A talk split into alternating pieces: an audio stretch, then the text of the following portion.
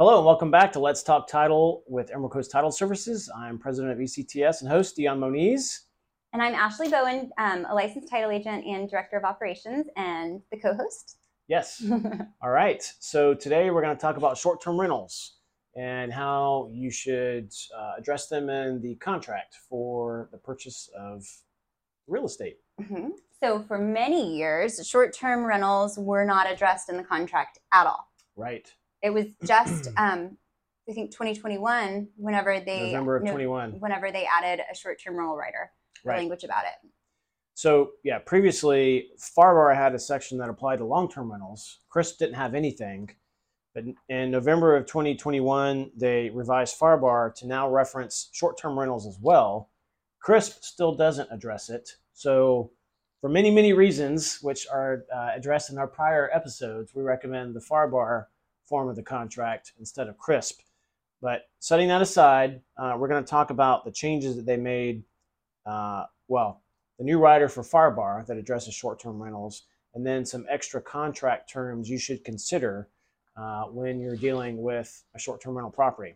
So first, let's talk about the new rider, which is rider DD, Mhm. uh, which is titled section or seasonal slash vacation rentals. And um, Make sure that you are checking your box on your contract when you're attaching riders. Absolutely. To, to attach them to the contract. And so, what Rider DD now uh, has, it has two sections. It has Section A and Section B. Section A is the section that uh, specifies whether the seller can or can't enter new rental agreements, um, So continue marketing the property. right, for rental from the effective date to the closing date. So the reason that you would not want the seller to do that is, I guess, if the buyer was going to be occupying the home Correct. themselves. Yeah. We've had situations where the buyer is buying it as a residence and the lender had problems because there were bookings already in place. And so they're like, well, it's a rental property. And the buyer's like, well, I'm not going to rent it. And so, yeah, this, spec- this makes you check the box. Whereas before it had to be in the actual contract under the additional terms where you had to say, okay, seller, I'm going to buy the property. You can't do any more bookings because you're going to mess up my loan because I have to show that it's for residential purposes, not for rental. So, yeah, that's a great point. So it covers that, and it also it, it, it specifies whether the seller has to get prior approval from the buyer or doesn't have to get prior approval for the additional bookings. So you say yes, you can get additional bookings from effective date to closing date, or no, you can't. And then if the seller can, then you further specify whether the seller can do it with or without the uh, buyer's prior approval. And so the buyer would approve the rate probably or the length Right. of time. Exactly. Things like that. Right. Okay. All right. So that's section A under Rider DD. You want to cover section B or you Well, want me to- section B um, just says that if it is under a management agreement, like a, a seasonal rental management agreement with a vacation rental company, then the seller has to provide that management agreement to the buyer. And it also says the buyer has to stick with that management agreement through all of the rest of the bookings, doesn't Right. it? That Yep. is um, So seller has five days from the effective date. It is specific. Five days from the effective date to provide a copy of whatever management agreement is in place, and then the buyer has five days to review it and decide whether to proceed with the contract or not. Buyer says no, I'm out. Then EMD is refundable. Um, but yeah, so the importance of that, as we have learned through our various classes, is one of the big uh, pinch points on this is whether the buyer is assuming uh, the rental management agreement going forward, or at least for the existing bookings. We've always recommended, hey, just stick, Stick with it. stick with it through the current season because it's just too disruptive to try to change management companies. Plus, most rental management agreements specifically say in there that the bookings belong to the rental company, not the property owner. And so that creates a whole nother issue. so you're going to lose all of those bookings that you already had. Um, but Well, the management company just says, no, we're not, we're not moving. We're not letting you move these bookings to another company. They're ours. And so this just makes it cleaner and smoother. So now if the buyer uh, decides to proceed with the contract and close on the property with the existing management agreement in place, they have to at least stick with that management agreement or management company through those bookings that are in place as of the closing date. After that, they can change and do new bookings under a different management company. Again, we recommend you just write it out through the season, and then when it's off season, which our off season is getting smaller and smaller these days. It really is. Um, but yeah, don't really change until off season. Then So- it's just a clean break. Then if there there's this is telling us that the buyer has to stick with the management agreement if you use this rider. If you have there's two other situations. You could have a piece of property that is a short-term rental that is not with a management company at all, that is self-managed, Right. or you could have a prop the the buyer um, the property has a management agreement, but the buyer is refusing to stick with that management agreement. But the contract says that they have to.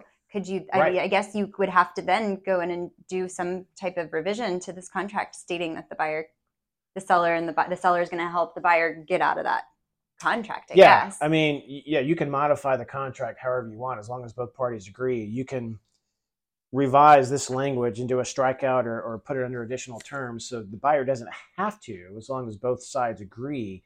But again, you're still dealing with a situation where the management company is going to say, uh uh uh, those are our bookings.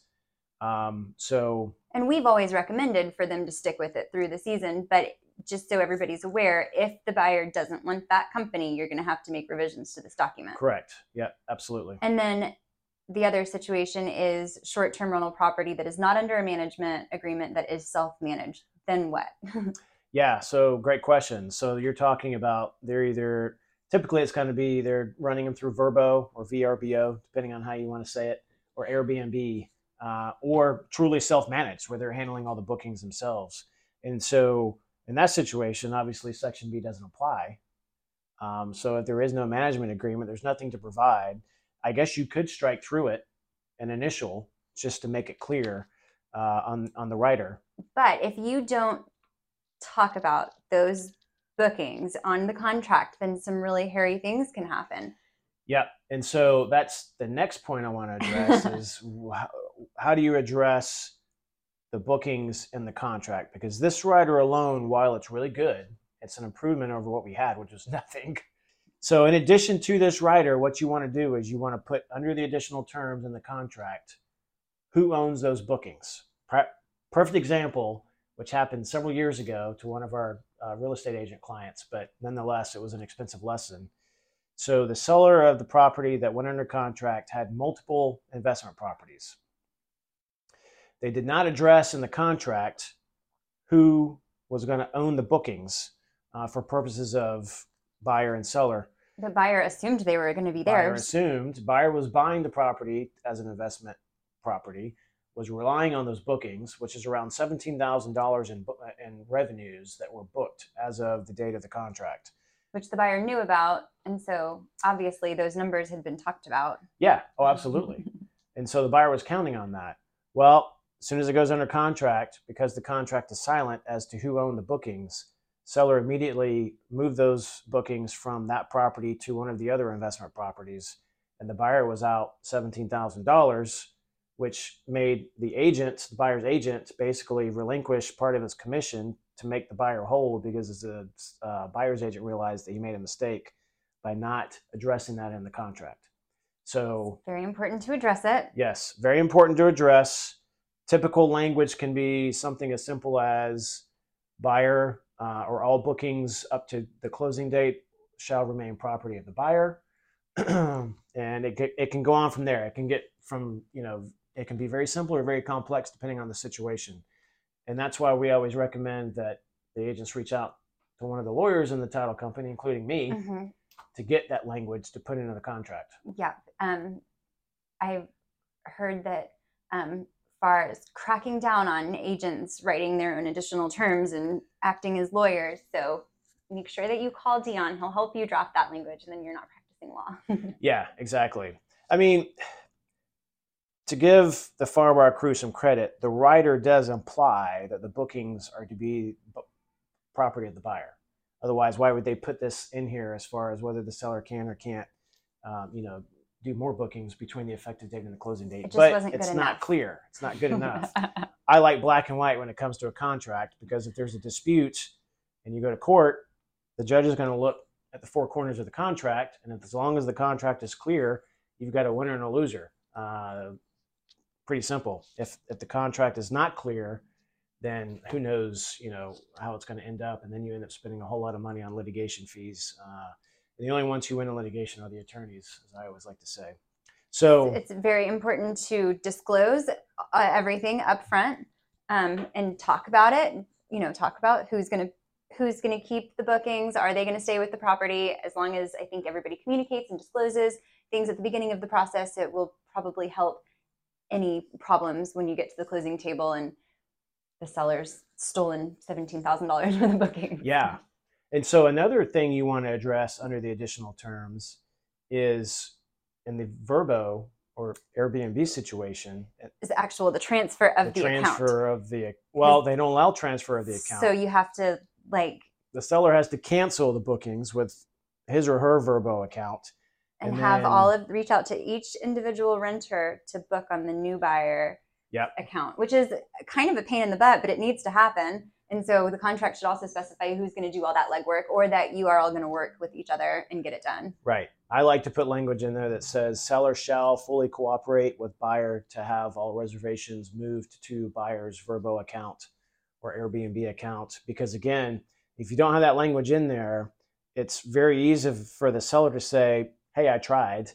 You know, it's not my fault that they didn't rebook with you if they don't act with proper diligence, then there could be a remedy there if it says shall fully cooperate and the seller if the seller doesn't fully cooperate and doesn't give it proper diligence to get those reservations moved from seller's account to buyer's account then at least buyer has some teeth in the contract to either get a price reduction or declared breach um, you know if that's not done um, and there's always the risk that some renters are going to go, great, I didn't want to stay at that property anyway.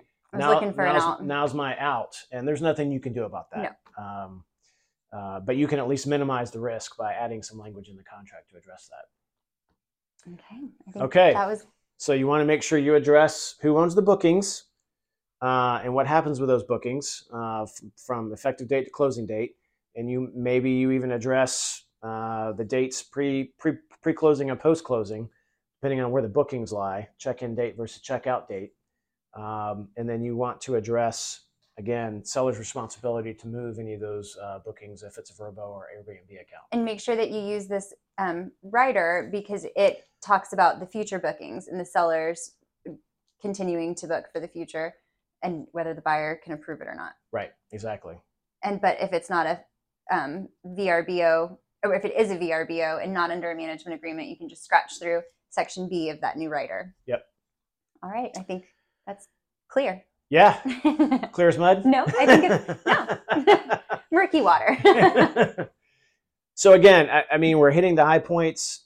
Again, if you're dealing with a condo or I'm sorry, a short-term rental situation, uh, it's good to reach out to your friendly lawyer uh, in the title company uh, or your real estate lawyer and have them help you draft additional terms in the contract just to make sure the buyer is fully protected. It's really important on the buyer side. It's equally important on the seller side, just so it's clear, but it's really important for buyer uh, to make sure that's done properly. So reach out to us if you need any help. We'll be glad to assist.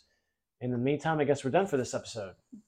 So uh, yeah, be sure to follow us on social media and uh, check out our podcast, which is on our website, on YouTube, or all the podcast channels. And um, all you got to do is Google Let's Talk Title with Emerald Coast Title Services, and you should find it. If you guys have any questions about anything on this episode, um, please post them and we can answer them either straight away on social media or in one of our future episodes. Yes, absolutely. We love feedback. So, uh, yeah, let us know what else you'd like to hear about or if you have any questions on this episode, and we'll get back to you.